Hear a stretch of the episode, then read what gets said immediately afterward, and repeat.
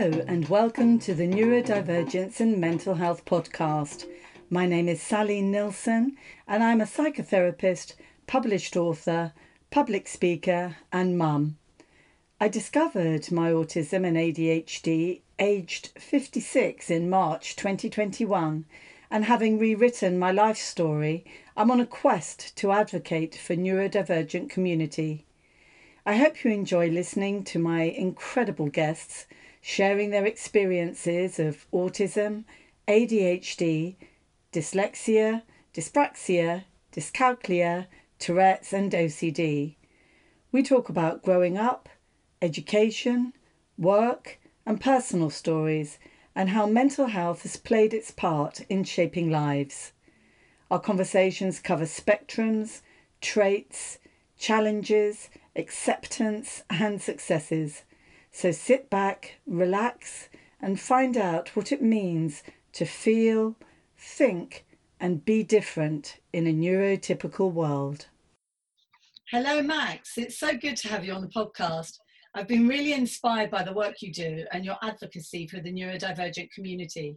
We've been on a few talks and webinars together, and it's great to meet you properly. I'd like to start, if I may, by asking you to introduce yourself and to tell me about what you do in the realms of neurodivergency, please. Right, so I was born 64 years ago in London to Austro Hungarian parents.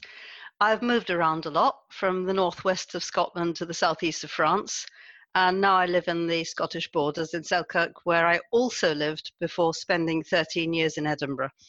And strangely, this is home as nowhere ever has been before. Um, and this is a digression. Um, but I always found it very strange that I felt at home in this area. And then I discovered that on Trimontium, the three hills outside Melrose, which is quite close, they had found some axe heads which were only made in the area that my parents come from. Oh, so my distant, distant, distant ancestors lived here astonishing. Anyway, that's a digression. No, I, well, you see, I could just stop there and talk about that yeah. for the next half an hour because absolutely, that, it's just it, so weird. Oh, I, I love that. Yeah. yeah, you're you're back at your roots. You're where you belong. Totally, and who, who knew? oh, that's incredible! I love that. I really love that. Yeah. So, um, Max, um, tell me a little bit about what you do um, in the realms of neurodivergency, please. Uh, I'm a counselor slash psychotherapist. I'm still not quite sure what the difference is, but I'm both. Uh, I've been professionally fully out as autistic since the middle of 2019. And I'd say that since then, my private practice has been made up of about 80% neurodivergent people. I've also written articles and been interviewed for podcasts. I think this is the third, and done presentations and training. I never thought I would do that sort of thing, and I'm still slightly surprised. I also find myself a slightly reluctant activist, which takes up rather more time than I would like. I thought I was invested in political campaigning, but this takes it to another level. I've become used to gently, or not so gently because I'm not very diplomatic, correcting misunderstandings, stereotypes, and ableism above all, I've put my energy into countering the misunderstanding, well, the untruth, that autistic people do not have empathy or theory of mind. What I didn't expect, nobody expected it, that was a curveball, was that a huge study has been launched called Spectrum 10K, which aims to collect the DNA of 10,000 autistic people, some of them children too young to give consent. The team of researchers is 100% non autistic, and nobody has so far been able to explain how exactly the study will benefit autistic people. We are told that the researchers are not looking for a cure, that they are against eugenics. That's great, so we obviously. But we are told also that the DNA will be kept and will be available to other researchers in the future. There can be no guarantee that it will never be used to seek for a cure or for a way of screening unborn children for autism. In common with a huge number of autistic people throughout the UK, I have joined the outcry against this study. I'm even thinking of going all the way down to Cambridge from the Scottish borders to join the protest.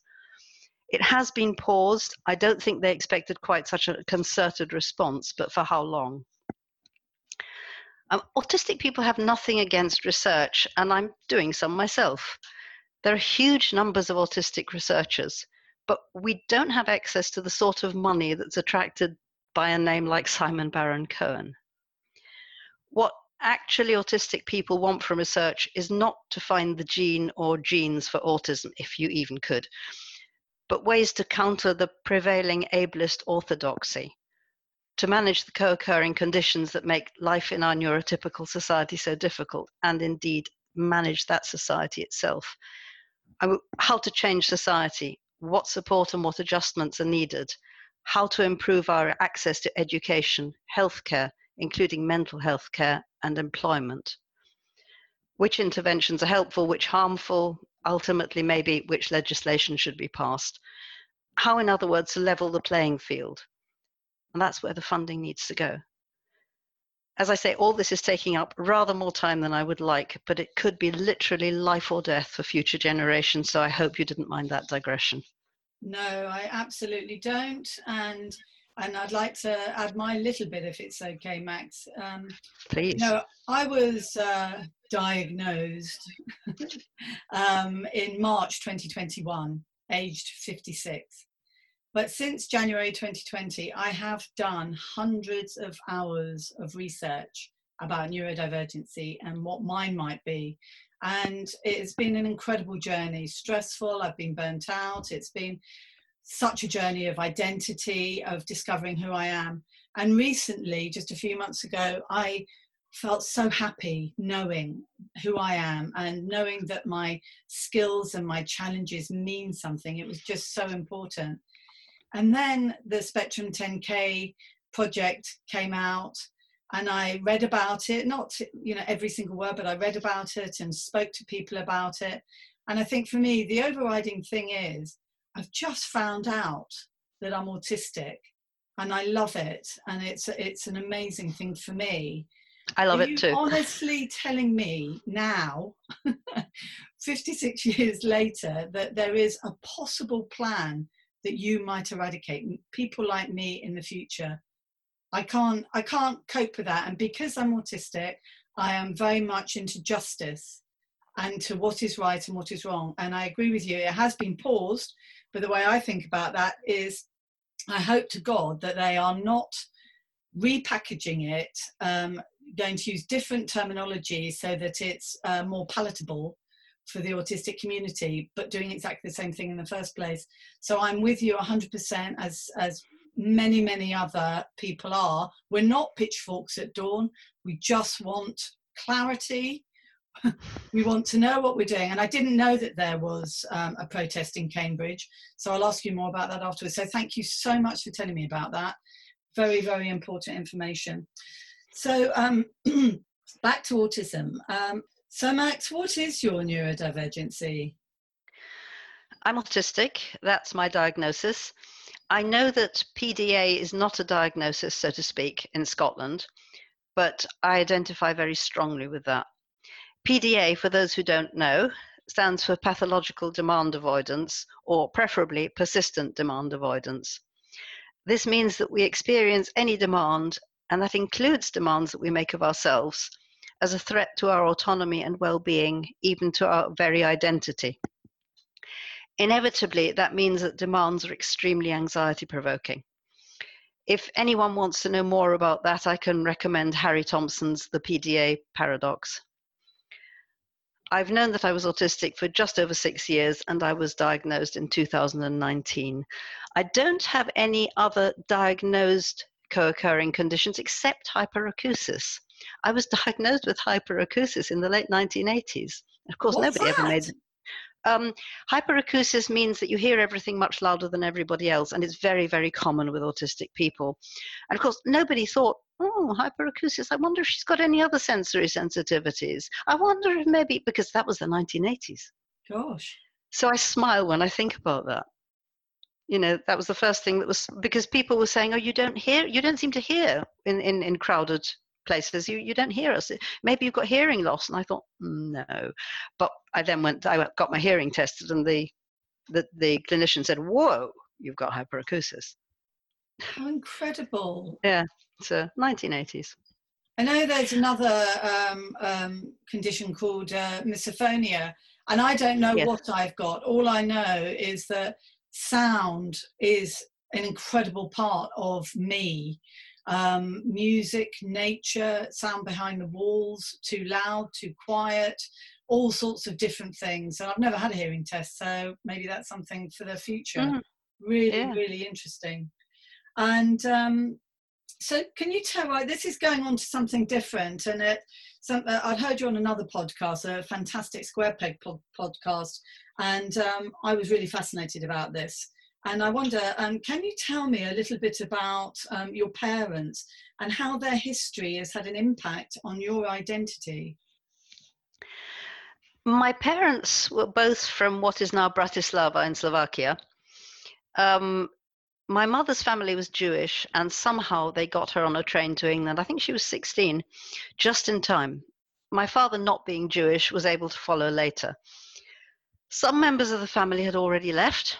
They stayed in England for a while and then they emigrated to Canada. I've just got back in touch with them, which is interesting. Of those who couldn't or didn't leave, only a handful survived. My grandparents, I am now sure, died in Auschwitz. Uh, That's why I'm called Maximilian Maria. Um, Maximilian. Kolbe. Maximilian Kolbe was a Franciscan friar who was put in Auschwitz for refusing to renou- renounce his Polish nationality, refusing to be who he wasn't, and for harboring Jews.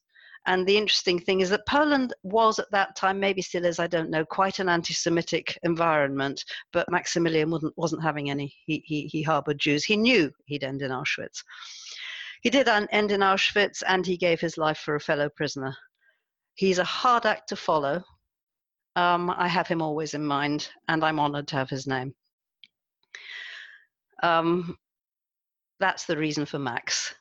People always think I'm a man when when they, when they've uh, just just seen my name and they go, "Oh, right," when they see me. Um, I'm fairly sure my father was autistic. I'm very like him in every way, though I don't measure up to him in poetic talent. He was a poet, novelist, playwright, and translator, and in latter years he was known as the Professor, as he was awarded an honorary professor- professorship at Vienna University for services to literature. I think that's not bad for a working class boy who left school at 14. That's incredible. That is Yeah. incredible. Pretty terrific, my father. But you want you you wanted to have experienced experienced one of his rages. And uh, do you follow him on that? Uh, I used to. I used to until I understood um, and found other ways of, of, of dealing with the sensations that caused the rages. But of course, he didn't know. Was that through your training as a psychotherapist that you that you learned how to do that? No, knowing that I was autistic. Really? So you Because you- previ- you came up with coping mechanisms and skills yourself when you discovered that you were autistic and, and well, I understood it. yeah. I understood why. Um, previously, I just squashed it. You know, un, you know, you don't blow up when you when you when you're an adult. Um, but previously, I just squashed it, which was really difficult. And then I thought, aha, now I know why this, this, this, this, and this is stressful. We just will not put ourselves in that situation. That's incredible. And identity, certainly the clients that come to see me, identity is such an important part. Mm. It starts off with listening and validation and then discovering who you are. Um, and it's, it's just an, an incredible thing. I know who I am. And actually, I, I know who I am more than so many neurotypicals, I believe, possibly don't. How That's do you, right, Do you feel the same?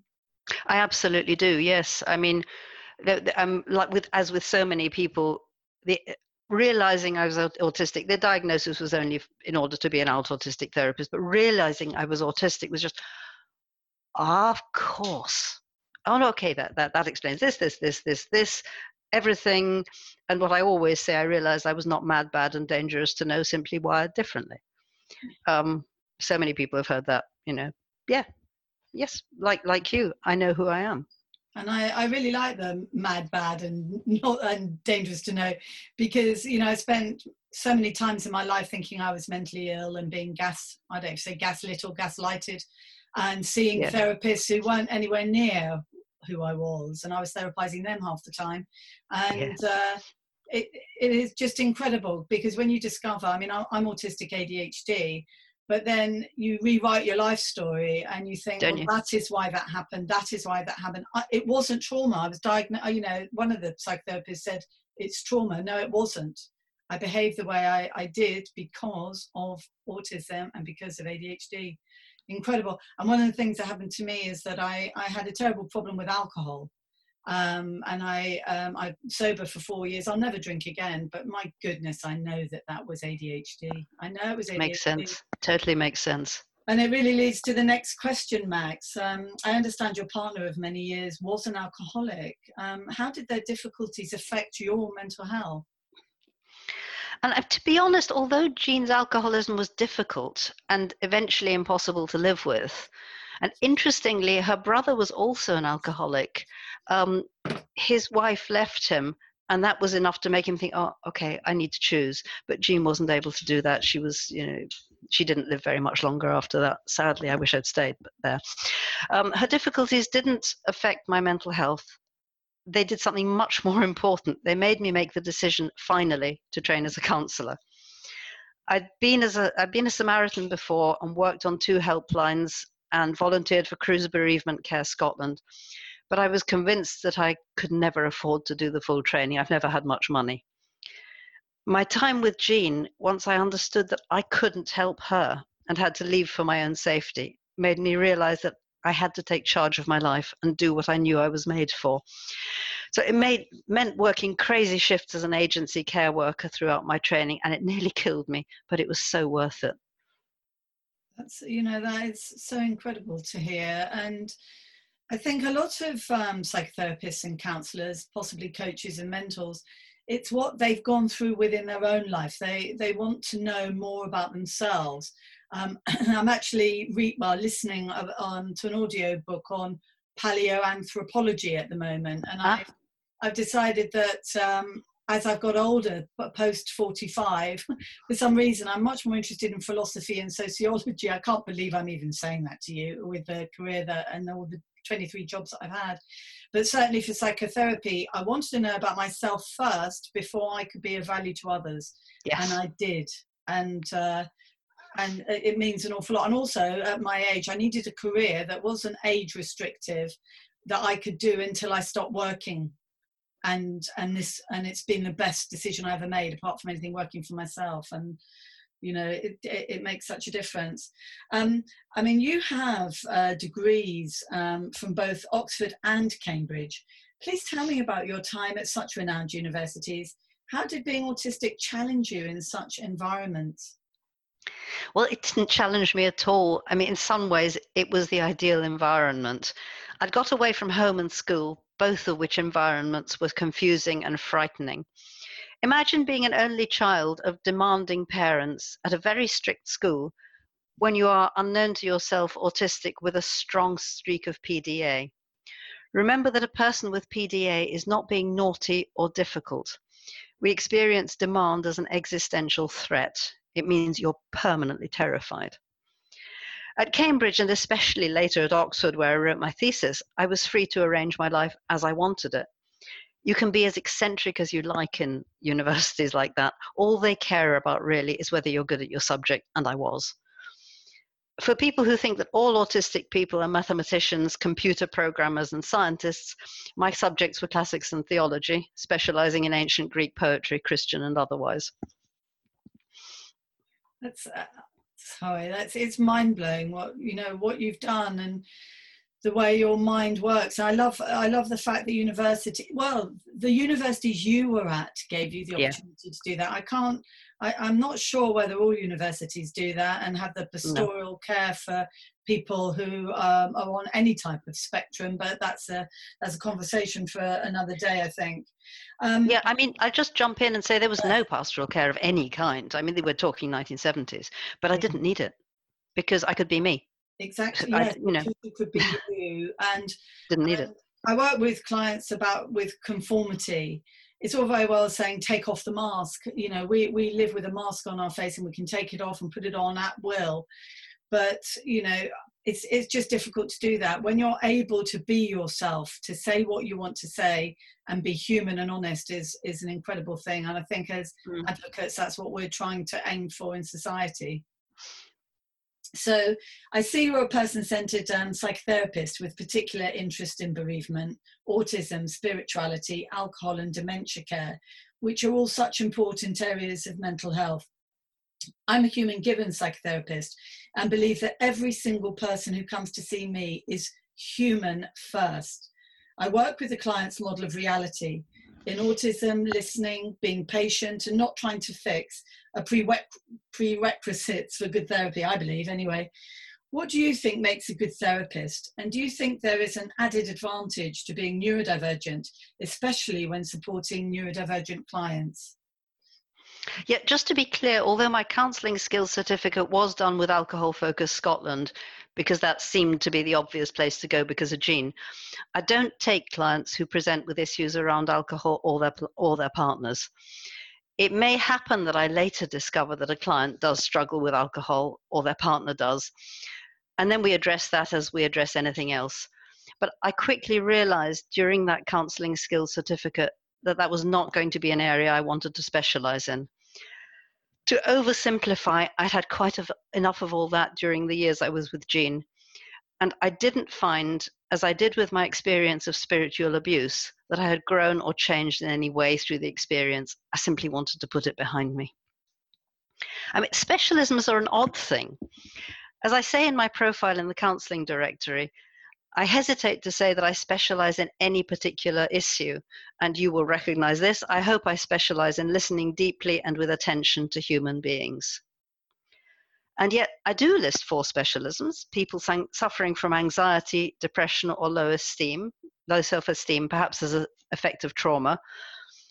I don't call myself a trauma specialist, but in working with autistic people, I meet traumatized people all the time loss and bereavement, spirituality, including spiritual abuse, and autistic people. Uh, Carl Rogers reminds us the best vantage point for understanding behavior is from the internal frame of reference of the individual. That you will totally agree with that one. He believed that what he called the core conditions are necessary and sufficient for therapeutic to change to occur. That's for the client to become the self that they truly are. Now, he nicked that phrase from Kierkegaard, and Kierkegaard was a special interest of mine for a long time. And I was pleased to note that Carl Rogers, who founded my therapeutic modality, shared that interest. There are actually six core conditions, not three, as are often stated, and I think it's important to list them. There's got to be psychological contact. And many sessions of therapy might be needed to achieve that. As I always say, time spent building a re- relationship in the therapy room is never wasted. Second, the client has got to acknowledge that there's something up, there's something not right. Rogers called that incongruence. And that's why therapy doesn't tend to work if a client is sent by someone else. Third, and this chimes so well with what we were saying about identity, the therapist needs to be thoroughly themselves and comfortable being so. That doesn't mean we're totally together or, or totally fixed, not at all. Rogers called that congruence. Fourth, the therapist needs to accept the client as they are without judgment. Rogers called that unconditional positive regard. Fifth, the therapist has to experience true empathy, which so many people would say that autistic people don't have. Nonsense. All that means is seeing things as far as possible from the client's point of view. It doesn't need to be touchy feely. Some clients would hate that. A lot of autistic clients would really hate that. Mm. And finally, the client has got to be aware of the unconditional positive regard and the empathy, at least to some degree. So that is necessary and sufficient, but it's sometimes useful to have knowledge and experience as well. And that's where say being autistic with an autistic client comes in. And have I got time for my favorite quotation from Gene Gendlin, who founded Focusing Therapy? Yes, please. Yeah. When I sit down with someone, I take my troubles and feelings and put them over here on one side close because I might need them. I might want to go in there and see something.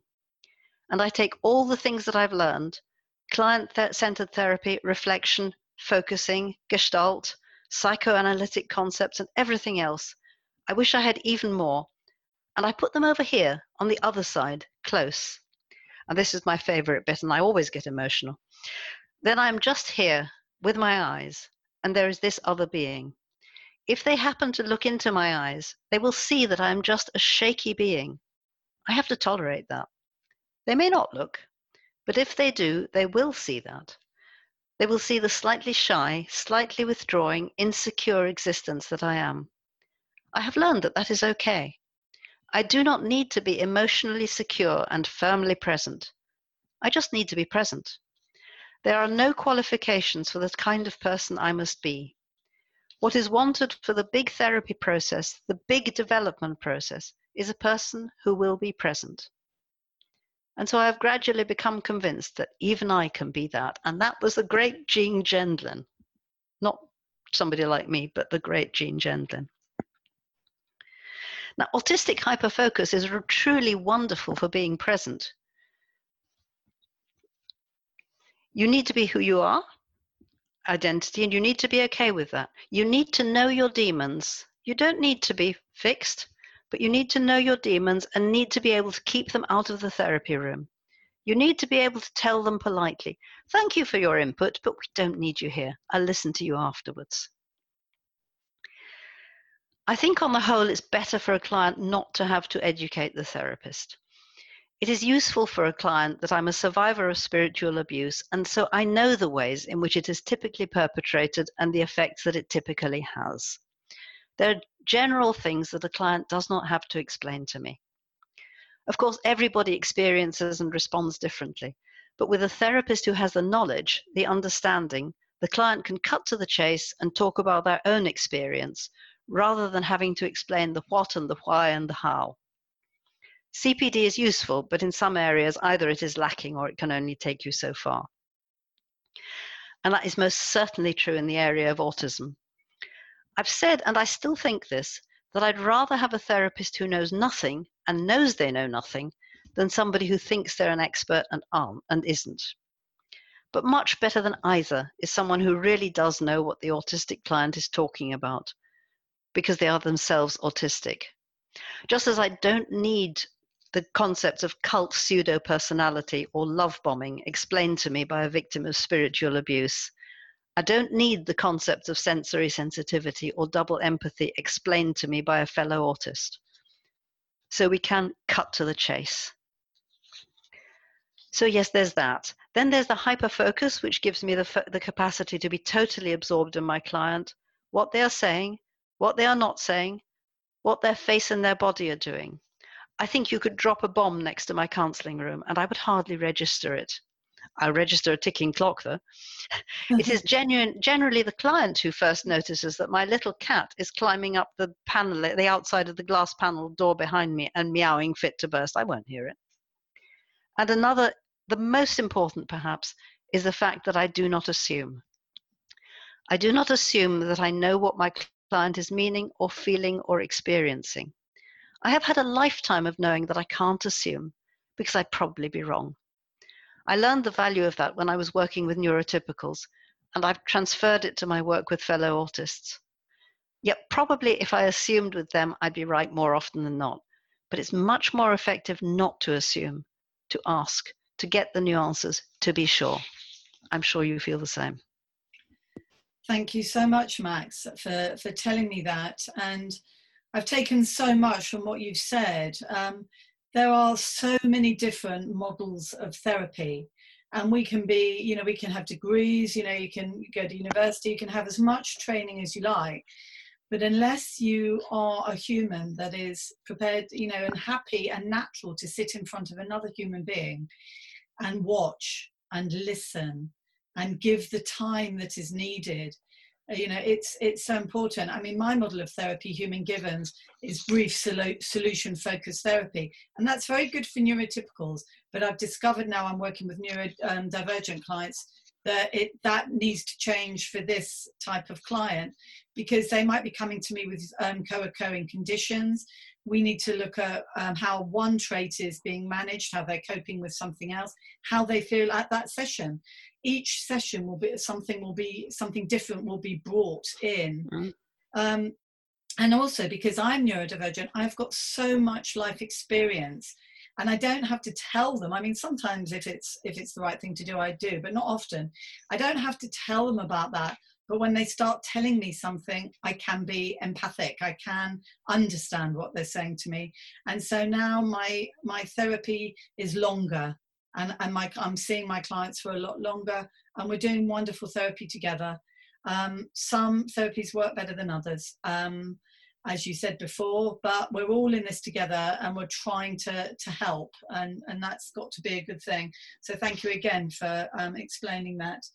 Um, Max, can you tell me about your assessment and diagnosis journey, please? Well, looking back with hindsight, I can see things in my childhood that I can now explain.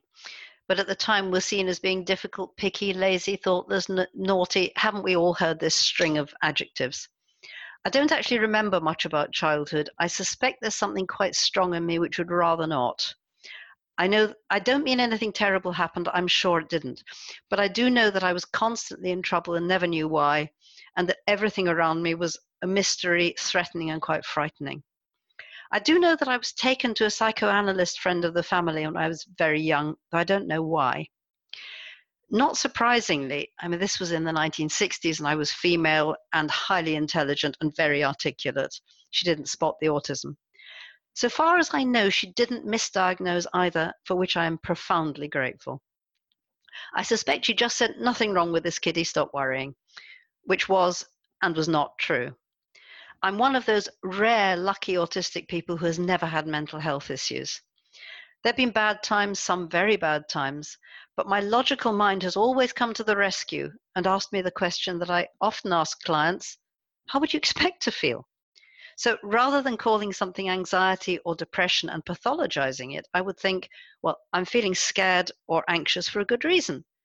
I'm feeling sad for a good reason. And that has always stood me in good stead. I also somehow have always had a strong sense that it was okay to be me, even when so many people were telling me that it wasn't.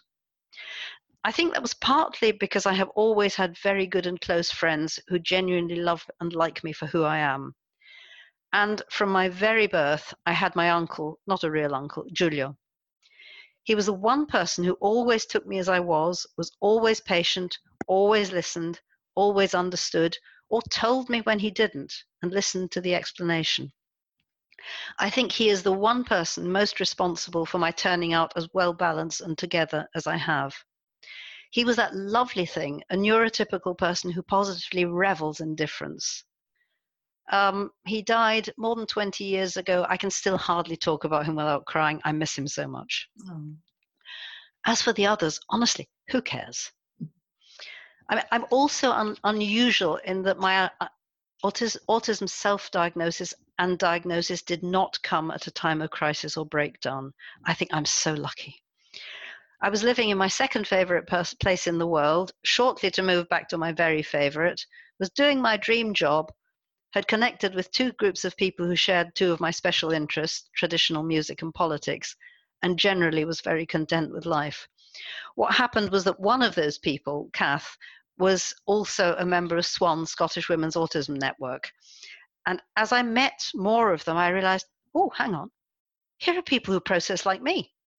So I still got a series of messages between me and Kath where I quizzed her on being autistic from the inside. It's not about experiences, it's about, about behaviors.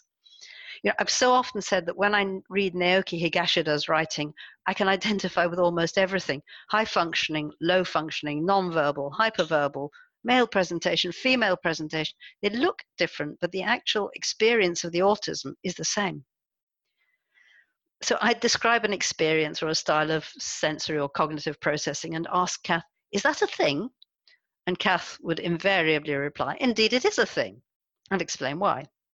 So these messages culminating in my saying on the 4th of June 2015, and yes, I celebrate the 4th of June. May I just assume, given what I think is overwhelming evidence that I am autistic, it confirms my belief that I'm not just a weird and difficult and horrible person and makes sense of so much. This is how I'm wired, and it's a good way to be wired, even if some people don't get it. And Kath replied, It never occurred to me that you weren't. so I didn't need an official diagnosis until I got my first autistic client. And then it was immediately obvious to me that autistic people should have the option of autistic therapists.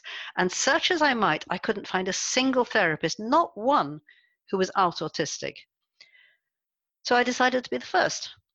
Probably not the first, but the first in the counseling directory anyway. But to do that, I needed a diagnosis. I wasn't going to put myself through the NHS process. I mean, apart from anything else, what GP is going to refer a woman in her 60s with no history of mental health issues, no obvious co occurring conditions. I will stress no obvious co occurring conditions.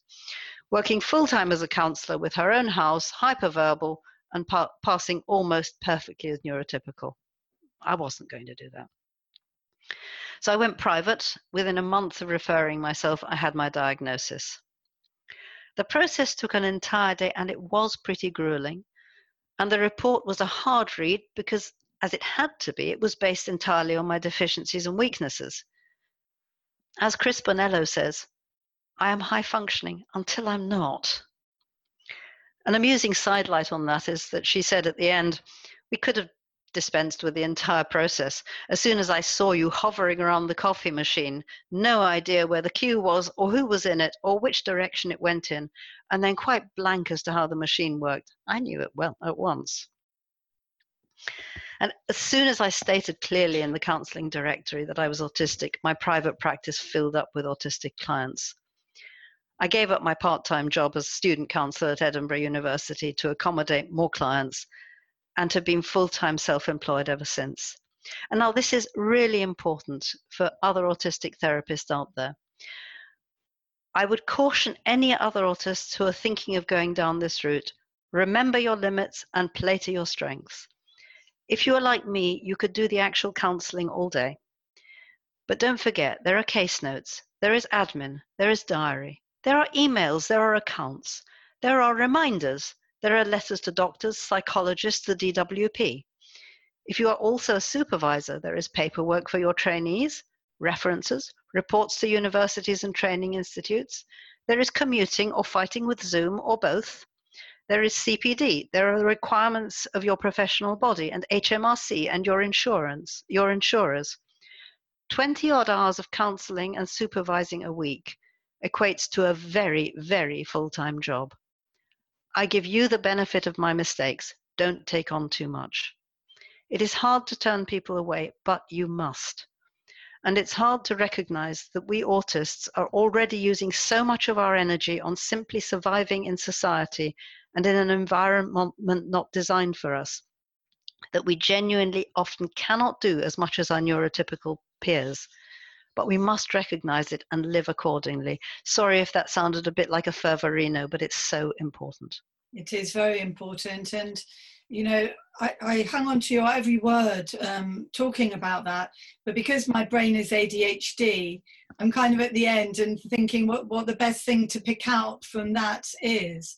Um, and I think the whole counselling psychotherapy process is, is difficult. It's so difficult for neurodivergent people to go through the process of assessment and diagnosis.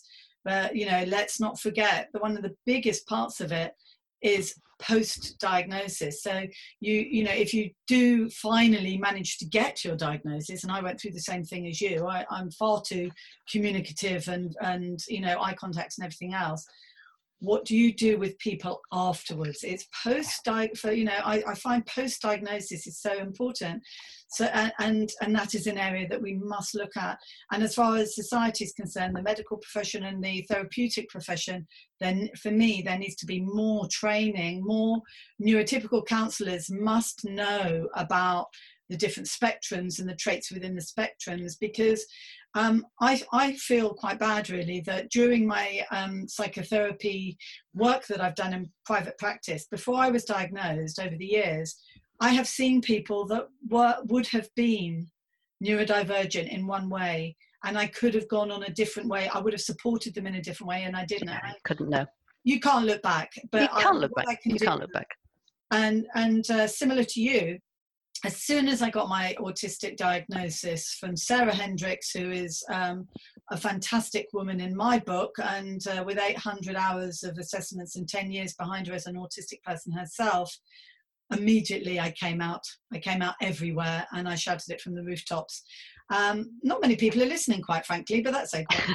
Um, yeah. But it doesn't matter. I'm on. I'm in the counselling directory too, and I'm trying to find other um, neurodivergent counsellors and psychotherapists to build a list. It's really hard. It's almost like finding mm. needles in haystacks. Isn't Thank it? you again. Thank you so much for that, Max. Um, so, um, oh, on a, a brighter note, um, I would love to know what your hobbies and special interests are, please. Right, I'm restricting myself severely because if you get me onto one of these subjects, you will never get away. so there have always been special interests that have come and gone. But alongside that, there has been one that has been there ever since I remember, and that is traditional song and music. Looking back through my life, the only thing that's changed is which country or area. Well, it started in Spain when I was really quite young, nine, ten. It continued to Naples, travelled through Wales, Hungary, and France before settling, for the moment, in the Gaeltacht of Scotland and Ireland. That's not what you'd find in a diagnostic handbook. And the odd thing is that I'm not particularly musical.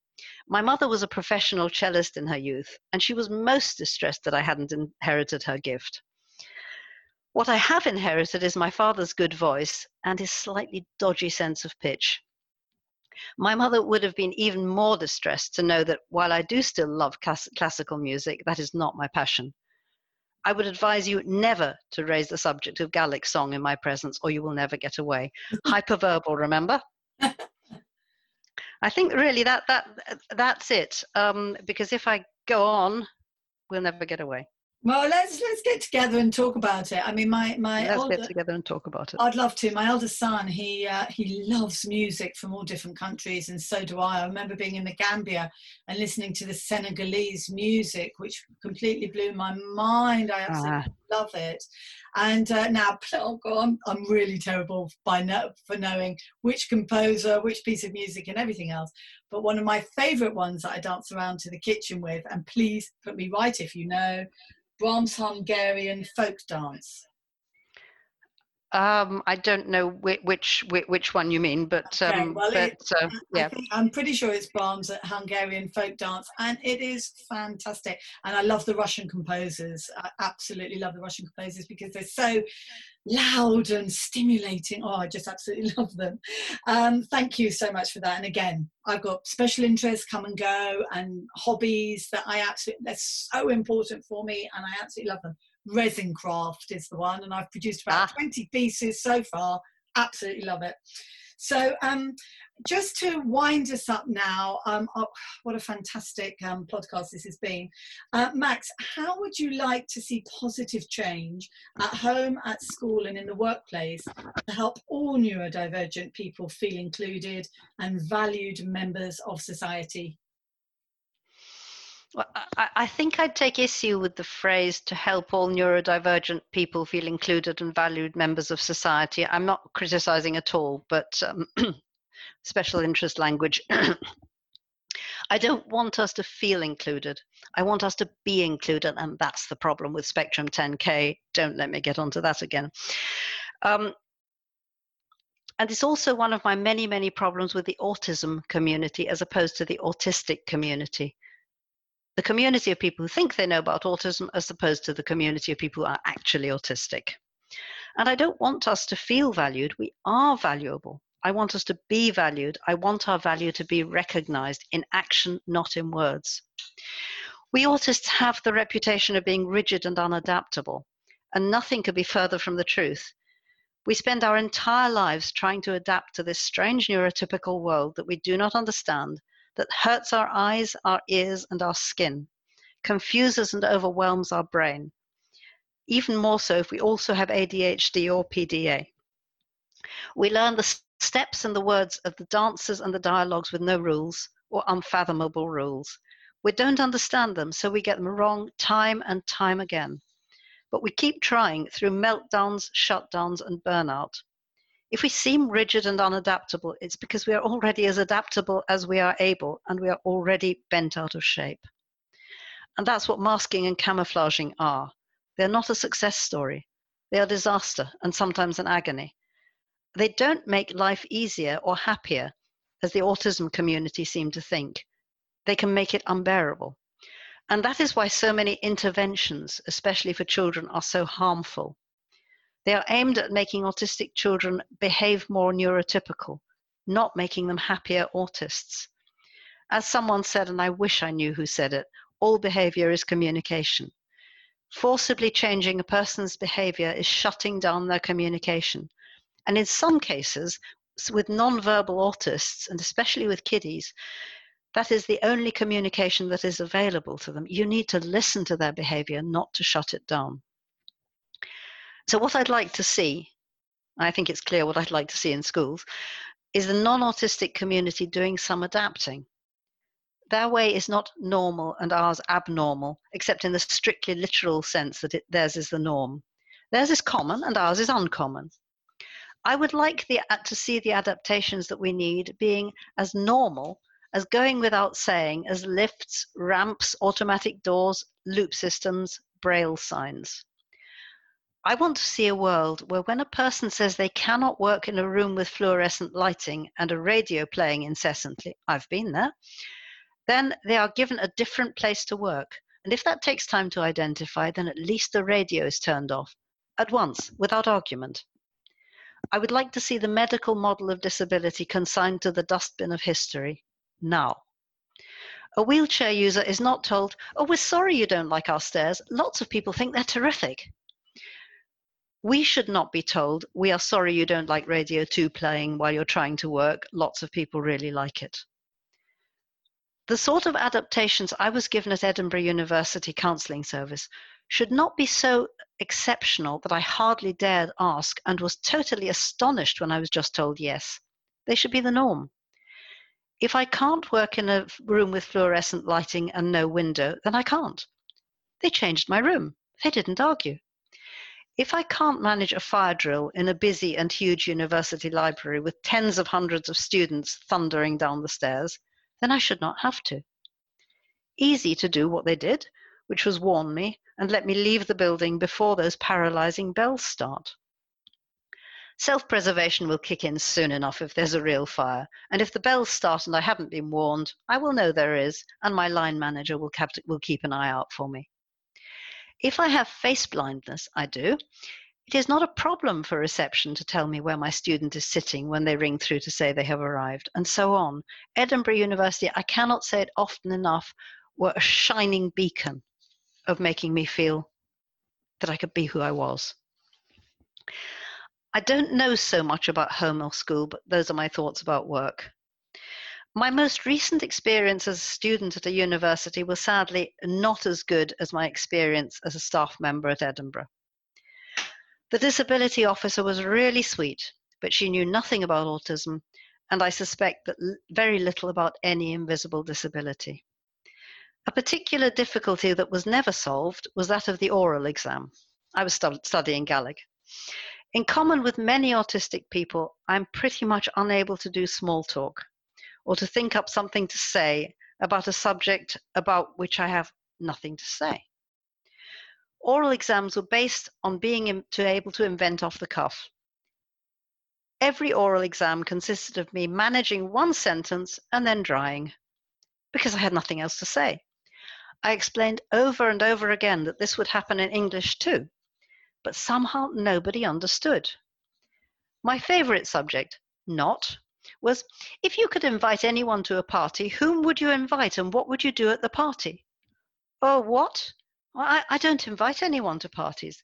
The last party I went to under protest was a farewell party at Cambridge in 1978. On the rare occasion I'm at a gathering, I either go and wash up or sit on the stairs and talk to the dog. Well, if I'd been given five minutes to think up something to say, which I consistently asked for, I asked for five minutes to think of something to say, not enough time to look up the grammar, I might have managed the oral. As it was, all I could say off the off the cuff was Scottakam, which means I never go to parties, so I haven't a clue. I failed. My Gaelic's pretty good. My invention off the cuff, not so much. So, for universities that don't want to reproduce that experience for their students, there is an excellent chapter in the Neurodiversity Reader on what autistic university students might find difficult and a list of potential reasonable adjustments. That is a wonderful book, by the way, the Neurodiversity Reader. I'm sure you've got it. There are so many, there's so much need for change. There's need for change, um, there's need for understanding from, from childbirth and what happened there, for parenting, for playgroup, primary school, junior school, middle school, big school, college, university, and the workplace, and on and on. Mm. I think that we are seeing a watershed moment. I, I, don't even know if COVID had something to do with it. That's where mm. mine came out of because I'd broken both my ankles and I was trapped and I had a family and I couldn't move. And this was last August. And uh, and so my ADHD symptoms, probably autistic symptoms, were terrible because there were spiders all around me. As much as I love them, I don't want them on my face. And but the thing is, is the thing about change is that it does need people like you, Max, people like me, people in the autistic community. Yeah. To talk, to join, to have a voice, to bang a drum, to make things be different, and we can do this by communicating in a good way and in, in a it's not everyone's articulate but we all need to talk together and to be together to do it max i have enjoyed this podcast uh, more than you could know. And um, i feel quite emotional myself with so much of what you have said. And um, I, all i can say is i'm, I'm truly grateful. Um, thank you so so much. And enjoy the beautiful environment you must be in up in the scottish borders. Um, thank you so much once again. Well thank you very much for having me. You're most welcome. Thank you. Goodbye matt. Bye Thank you very much for listening to the Neurodivergence and Mental Health podcast. Links and resources will be at the end in the show notes. I very much look forward to meeting you again. Thanks for listening. Bye.